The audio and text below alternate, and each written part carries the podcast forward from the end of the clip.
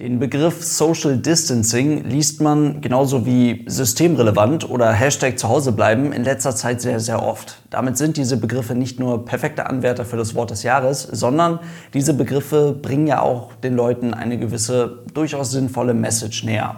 Social Distancing im Flugzeug ist aber so eine Sache. Und da gibt es so ein paar wirklich spannende Aspekte, über die ich jetzt gerne mal ein bisschen mit euch sprechen möchte. Und dann freue ich mich auch sehr auf eure Meinung zu dem Thema. Damit viel Spaß.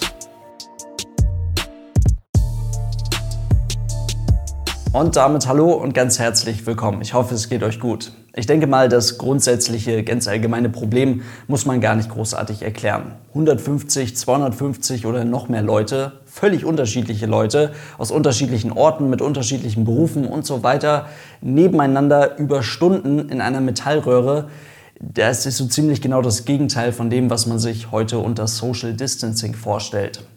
Und in vollbesetzten Maschinen ist das auch in den ganz normalen Zeiten schon ziemlich unangenehm, wenn man sich nicht tagtäglich Gedanken über so einen bescheuerten Virus machen muss. Vollkommen zu Recht stand die Luftfahrt aus dem Grund auch bis vor kurzem, bis gerade mal vor ein paar Wochen, auch noch ziemlich massiv in der Kritik. Denn während Merkel schon längst ihre Fernsehansprache gehalten hatte, die Leute, die meisten Leute in der Bevölkerung Social Distancing schon praktiziert haben und das auch weitergegeben haben an ihre Mitmenschen, Währenddessen saßen die Leute noch immer in den Flugzeugen dicht an dicht. Und wenn sie dort nicht dicht an dicht gesessen haben, dann zumindest in dem Bus auf dem Weg zum Terminal. Und das ist ja irgendwie ziemlich kontraproduktiv, beziehungsweise nicht das, was man erwartet. Social Distancing im Flugzeug gab es also nicht. Zum einen natürlich auf den Rückholflügen, da kann man aber drüber diskutieren, da hat man auch versucht, so schnell wie möglich so viele Leute wie möglich wieder nach Hause zu bringen. Zum anderen saßen die Leute aber auch dicht an dicht auf den paar Flügen, die zum aktuellen Zeitpunkt immer noch stattfinden. Denn so mehr oder weniger normale Flüge gibt es natürlich noch immer. Die wenigsten Fluggesellschaften haben bis zum jetzigen Zeitpunkt wirklich ihren kompletten Flugbetrieb, also 100 Prozent ihrer Flüge eingestellt. Bei den meisten sieht es eher so aus wie als gutes Beispiel hier aus der Gegend bei der Lufthansa Group. Dort hat man mittlerweile deutlich über 90 Prozent der Flüge gecancelt. Ein Mindestmaß an Verbindungen wird aber noch immer aufrechterhalten. Ganz offiziell heißt es, um einen Beitrag zur Grundversorgung zu gewährleisten.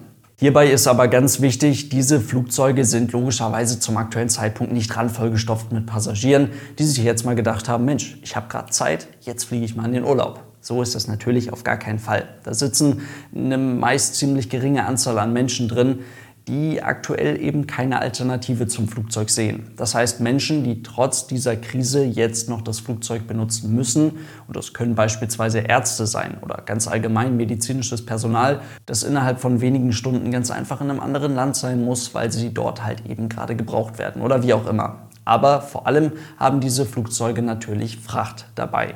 Dieser sogenannte Rumpfflugplan, jetzt hier speziell bei der Lufthansa, beinhaltet dann aber in ein paar Tagen nur noch 15 wöchentliche Langstreckenverbindungen von Frankfurt aus. Dazu kommen von Frankfurt, also vom Heimatflughafen der Lufthansa aus, noch bis zu 36 tägliche Verbindungen innereuropäisch bzw. innerdeutsch. Ab München gibt es gar keine Langstreckenverbindung mehr. Dazu aber dann noch bis zu sechs innerdeutsche Verbindungen. Dieser spezielle, sehr stark zusammengestrichene Flugplan gilt so bei der Lufthansa ab dem 4. Mai. Und so oder so ähnlich sieht das hier in der Gegend nun mal eben dann auch bei allen anderen Fluggesellschaften aus. Die Ferienfluggesellschaft Condor beispielsweise, die bis vor kurzem ja auch noch an der Rückholaktion mitgewirkt hat, die fliegen mit ihren Langstreckenmaschinen jetzt gerade noch beispielsweise Frachtflüge, bei denen medizinisches Equipment hauptsächlich aus China nach Deutschland geholt wird. Dazu gibt es noch die Erntehelferflüge, die zum aktuellen Zeitpunkt laufen, bei denen Erntehelfer vorrangig aus Osteuropa nach Deutschland geholt werden. Und dann gibt es halt eben auch hier bei dieser Fluggesellschaft einen sehr stark zusammengestrichenen Ersatzflugplan, der hier tatsächlich nur noch fünf Ziele beinhaltet. TuiFly hingegen hat, soweit ich weiß, zum aktuellen Zeitpunkt offiziell oder mehr oder weniger regulär gar keine Flugzeuge mehr in der Luft. Ich möchte dann natürlich niemandem Unrecht tun, aber wenn man der Homepage der Fluggesellschaft Glauben schenken möchte, dann sind zum aktuellen Zeitpunkt wohl tatsächlich alle Verbindungen von Deutschland aus ins Ausland gestrichen. Eurowings hingegen, die haben noch einen, ähnlich wie bei der Lufthansa auch, sogenannten Rumpfflugplan, also ein Minimum, das sie abfliegen und auch hier werden Erntehelferflüge durchgeführt. Bei anderen europäischen Fluggesellschaften sieht das logischerweise ganz ähnlich aus. KLM oder Air France beispielsweise, auch diese Fluggesellschaften sind zum aktuellen Zeitpunkt mit einem sehr stark zusammengestrichenen Ersatzflugplan unterwegs. Sogar Ryanair hat mittlerweile wieder hin und wieder mal mehr oder weniger regulär das ein oder andere Flugzeug in der Luft. EasyJet hingegen nicht. Die haben auch 100% ihrer Flüge gestrichen. Die Flüge, die da zum aktuellen Zeitpunkt aber noch durchgeführt werden, unterliegen dabei gewissen Sicherheitsvorkehrungen. Die Crew, die dann an Bord arbeitet, ist logischerweise mit entsprechendem Infomaterial ausgestattet und auch mit einfachem Equipment in Form von Handschuhen oder Schutzmasken. Und diese müssen logischerweise auch benutzt werden. Dazu bleiben auf den Flügen die Mittelsitze frei. Die werden ganz einfach geblockt und können nicht gebucht werden. Das ist auf den letzten verbliebenen regulären Flügen der Lufthansa so genauso wie auf den Erntehelferflügen der Condor oder Eurowings. Damit soll ganz einfach sichergestellt werden, dass die Abstandsregeln, also auch hier geht es wieder um Social Distancing, wie man das irgendwie ins Flugzeug kriegt, dass diese Abstandsregeln nicht ganz bewusst, so wie das ja eben noch lange der Fall war, unterschritten werden. Und auch die Flughäfen haben mittlerweile reagiert. Das Ein- und Aussteigen der Flugzeuge erfolgt mittlerweile in Kleingruppen und auch Busse auf dem Weg vom Flugzeug zum Terminal oder andersrum werden mittlerweile nicht mehr vollgestopft. Irgendwo logisch, vor allem weil zum aktuellen Zeitpunkt ja definitiv mehr als genug Busse und auch mehr als genug Busfahrer zur Verfügung gestellt werden können, wenn man denn möchte. Wurde teilweise bis Mitte Ende März an dem einen oder anderen Flughafen aber auch noch etwas anders gemacht. Ich habe bereits im letzten Video darüber gesprochen. Wie gesagt, wirklich nur eine persönliche Einschätzung, keine faktenbasierte Analyse oder sowas. Aber ich denke mal, dass wir jetzt luftfahrtseitig in dieser Krise schon so ziemlich am Minimum angekommen sind. Das wird jetzt auf diesem Stand sicherlich noch eine gewisse Weile so weitergehen. Dann wird es aber von diesem Stand aus Stück für Stück höchstwahrscheinlich wieder etwas mehr verfügbare Flüge auch hier in Europa geben. Und dann wird es ziemlich spannend, denn man muss sich irgendwann mal die Frage stellen, wie sieht die Luftfahrt denn dann aus? Ich denke mal, wir sind uns einig darüber, das, was da jetzt gerade läuft, das ist eine absolute Ausnahmesituation.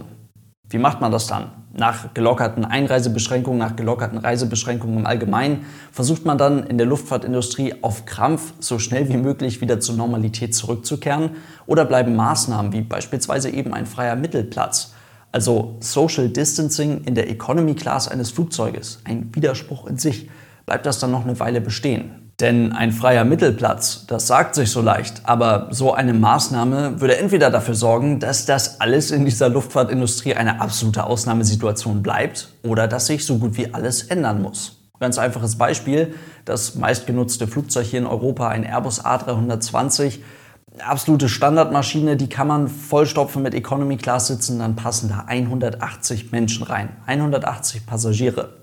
Verteilt werden die, sechs Sitze nebeneinander, über 30 Reihen hintereinander. Angenommen, hier muss jetzt in den nächsten Monaten oder Jahren, wie lange auch immer, auf jeden Fall der Mittelsitz in der Economy Class immer frei bleiben, dann verringert sich die maximale Kapazität des Flugzeuges mal eben von 180 auf 120 Menschen. Für den wichtigen Sitzladefaktor würde das bedeuten, im Normalfall von den maximal möglichen 100% Auslastung fällt man zurück auf maximal mögliche gerundete 67%, also ein Drittel weniger Leute im Flugzeug. Nur mal so nebenbei, eine Fluggesellschaft wie Ryanair, die schafften es bis vor der Krise, eine durchschnittliche Auslastung ihrer Flugzeuge über das ganze Jahr verteilt von ungefähr 95% zu erzielen. So ziemlich mit der beste Wert in der gesamten Branche. Bei der Lufthansa Group waren es auch wieder über zwölf Monate, über das gesamte Jahr 2019 verteilt, im Schnitt 82,5 Prozent Auslastung. Das sind Werte, die glücklicherweise ein gutes Stück von diesen eben erwähnten 67 Prozent entfernt sind. Hat ja auch was mit der Effizienz der genutzten Flugzeuge zu tun. Aber man merkt schon, da wird sich ganz schön was ändern. Auf genau diese Werte ist die Arbeit der jeweiligen Unternehmen ziemlich genau zugeschnitten, denn diese Werte sind extrem wertvoll und von diesen Werten hängt so ziemlich alles ab. Ganz besonders natürlich der Ticketpreis. Wenn Social Distancing im Flugzeug also während dieser Krise und auch nach dieser Krise für einen, was weiß ich, wie langen Zeitraum noch weiter praktiziert werden soll, vorzugsweise in Form eines freien Mittelplatzes in der Economy Class, dann entsteht gezwungenermaßen ein ziemlich riesiges Problem. Denn so wie die Fluggesellschaften bis vor ein paar Wochen gearbeitet haben, würde es zu 100 Prozent keine Fluggesellschaft langfristig schaffen, mit einer Auslastung von unter 70 Prozent klarzukommen. Um das abzufangen, sind die Gewinnmargen der bis vor kurzem noch erfolgreich und stabil laufenden Fluggesellschaften ganz einfach viel zu gering. Also gehen jetzt alle Fluggesellschaften pleite. Nein, natürlich nicht, das ist keine Option. Also werden Flüge jetzt verdammt nochmal endlich teurer.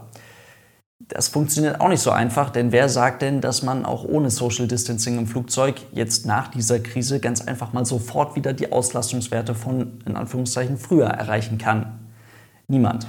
Die ganzen Flüge, bei den bis vor kurzem am Markt verfügbaren Kapazitäten einfach teurer zu machen, das würde ja nur funktionieren, wenn quasi dauerhaft am Flughafen unendlich viele Menschen warten würden, denen der Ticketpreis ziemlich egal ist, weil sie das Flugzeug benutzen müssen.